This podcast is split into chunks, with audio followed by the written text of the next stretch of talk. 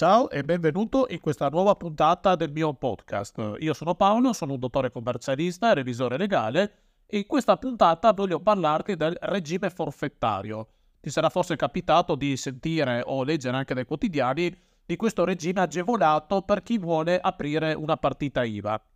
Mi riferisco in particolare alle partite IVA, diciamo, di eh, singole persone, perché il regime forfettario sostanzialmente riguarda queste tipologie di partite IVA, ovvero freelance, ditte individuali, liberi professionisti. Ecco che diciamo, lo Stato consente a questi soggetti che vogliono intraprendere un'attività imprenditoriale di utilizzare e sfruttare il regime forfettario.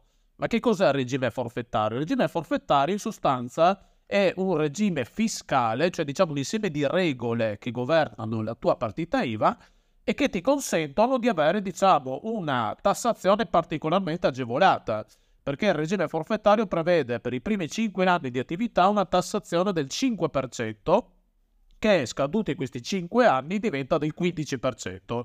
È agevolata perché? Perché se consideriamo il regime eh, semplificato IRPEF, quindi l'imposta eh, sui redditi di persone fisiche, l'IRPEF attualmente parte dal 23% a salire L'IRPEF è un'imposta, come si dice, progressiva, cioè significa che da 0 a 15.000 ha una tassazione del 23%, poi un altro scaglione sale, quindi man mano che aumenta il reddito, questa aliquota IRPEF aumenta chiaramente.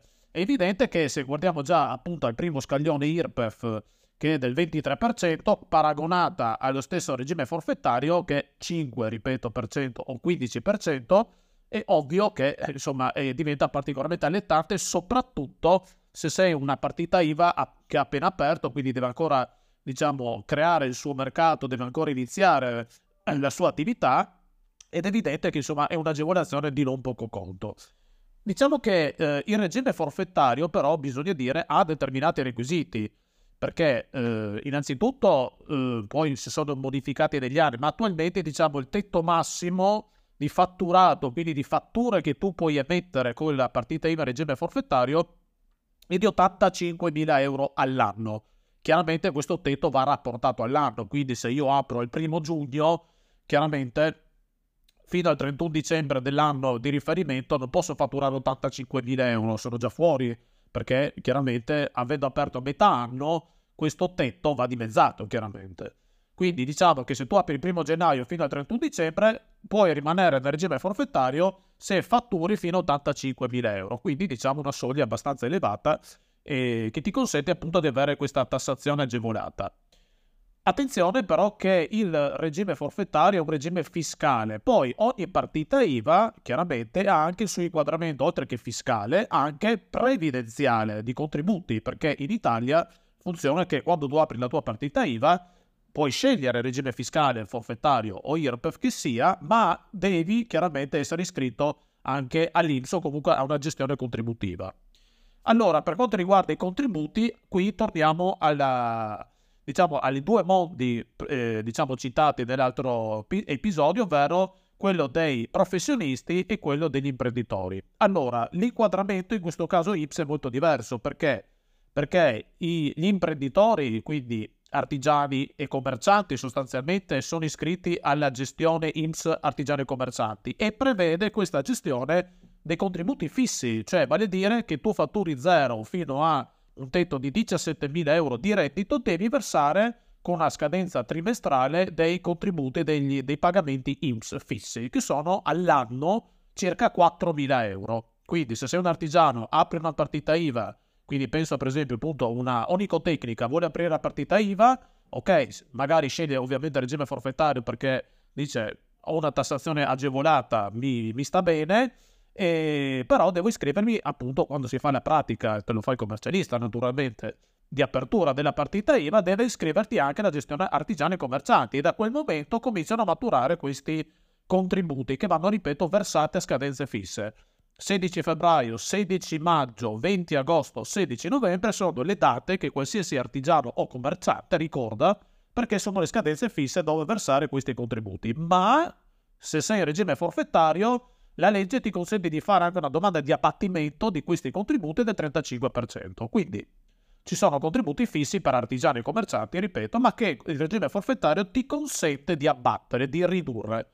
Chiaramente questo non è uno sconto, comporterà il maturare meno di eh, un anno di contributi, però inizialmente potrebbe essere anche questo vantaggioso rispetto, ripeto, a un regime non, non forfettario, ma IRPEF che non consente questa, diciamo, sconto, questo più che sconto, un abbattimento, diciamo, del, dei contributi IMSS. Questo per quanto riguarda artigiani e commercianti. Se invece apro una partita IVA, magari in regime forfettario, come professionista, sono un consulente informatico, sono un consulente eh, magari eh, web o di, di, qualsiasi altro campo, diciamo quindi un professionista, sono iscritto a un'altra gestione IMSS, che è la gestione separata IMSS.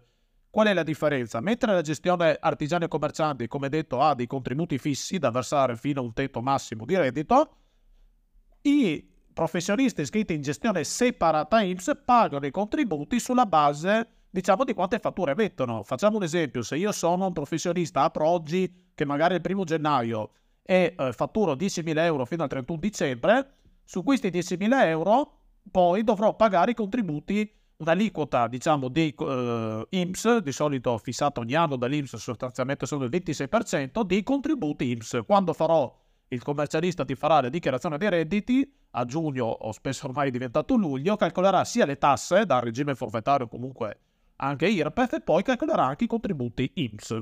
Questo per dire appunto che la tassazione e anche però appunto la contribuzione dipende dal tipo di attività che svolgi. Questo è importante ricordarlo. Torniamo ai requisiti del regime forfettario. Quindi abbiamo detto un tetto massimo di 85.000 euro di fatturato annuo in un anno pieno.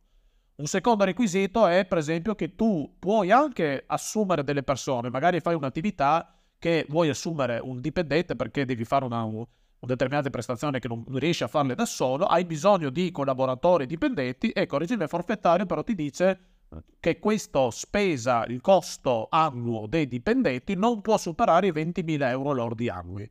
Quindi devi stare sotto questa soglia, però altrimenti appunto esci dal regime forfettario. Poi ci sono diciamo altri vincoli, ma sostanzialmente diciamo quelli che mi preme ricordarti questi due. Torniamo quindi, detto del vantaggio del regime forfettario dell'aliquota della tassazione, torniamo però anche ai svantaggi. Qual è lo svantaggio del regime forfettario? Lo svantaggio è che tutti i costi fissi inerenti alla tua attività, o anche i costi, diciamo, in generale, eh, che tu sostieni per mantenere la tua attività, non sono, diciamo, tra virgolette, deducibili ai fini della determinazione del reddito. Per cui facciamo un esempio, supponiamo che io devo aprire un'attività che, che mi richiede magari di sostenere l'affitto di, una, di, di un ufficio di 10.000, di 10.000 euro all'anno, ho bisogno di dotazione di computer, mi servono determinati materiali, ho bisogno di tutta una serie di mobili, eccetera, quindi ho parecchie spese e eh, al contempo, quindi mettiamo che le spese complessive, che ne so, siano 20.000 euro, 20.000 euro all'anno. E io fatturo sempre con questa partita IVA 30.000 euro, Ecco che nel regime forfettario calcolerò su quei 30.000 euro, in base poi a una percentuale, si dice, di forfettizzazione, il 5% di tassazione o 15%.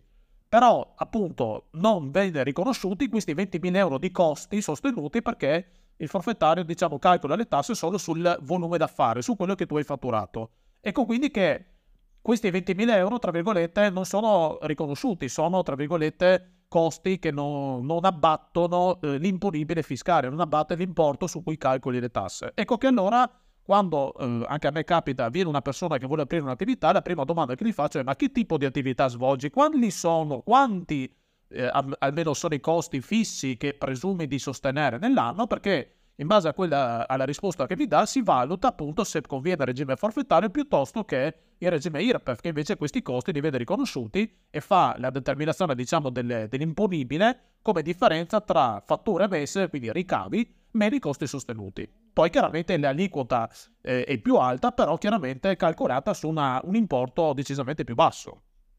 Ecco, questo per dire appunto che esiste sì il regime forfettario, ma in certi casi sicuramente conveniente, ma in certi casi magari può non essere così. Anche perché un altro svantaggio eh, che mi viene da dire del regime forfettario è che tutte le spese che eh, tu magari in dichiarazione dei redditi porti come le spese mediche, gli interessi passivi sul mutuo, magari una previdenza complementare, eccetera. Diciamo tutte queste spese che sono spese che abbattono l'IRPEF, l'imposta, si dicono spese detraibili. Ecco che se io ho solo una partita IVA regime forfettario, quindi ho un'imposta, si chiama sostitutiva dell'IRPEF, non un'imposta sostitutiva eh, perché appunto applico regime forfettario, queste spese che sostengo annualmente di farmaci, eh, interessi mutuo, magari anche i, spese per la ristrutturazione della casa, queste mm, purtroppo non vengono riconosciute ad abbattimento dell'imposta perché è un regime diverso. Quelle, impo- quelle sono spese che abbattono l'IRPEF, l'imposta sulle redditi persone fisiche, non eh, chiaramente l'imposta sostitutiva che ha diciamo sua, un suo modo e un suo, eh, un suo funzionamento che non, non è ovviamente, eh, non si incrocia mai con quello dell'IRPEF.